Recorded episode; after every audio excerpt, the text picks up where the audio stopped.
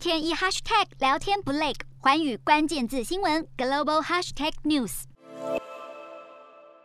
泰国北碧府最近是频繁的传出野生大象遭到汽车撞死的事件，对此官方就设立了告示牌，警告驾驶，如果撞死大象，最高将处十年的有期徒刑，或是罚款一百万泰铢，还要另外付钱照顾受伤的大象。以上的惩处将会严格的执行。位在泰国西边的北碧府有着大片的丛林以及大量的野生动物，保护区内的大象经常会为了觅食穿越公路。在今年就传出两起卡车撞死大象的事件。对此呢，这个萨拉帕野生动物保护园区的园长就表示，他们已经设下三十五个告示牌，让驾驶们没有借口说不知道公路上会有大象出没，或是不知道会有罚则，希望能够以此来改善大象被无辜撞死的情况。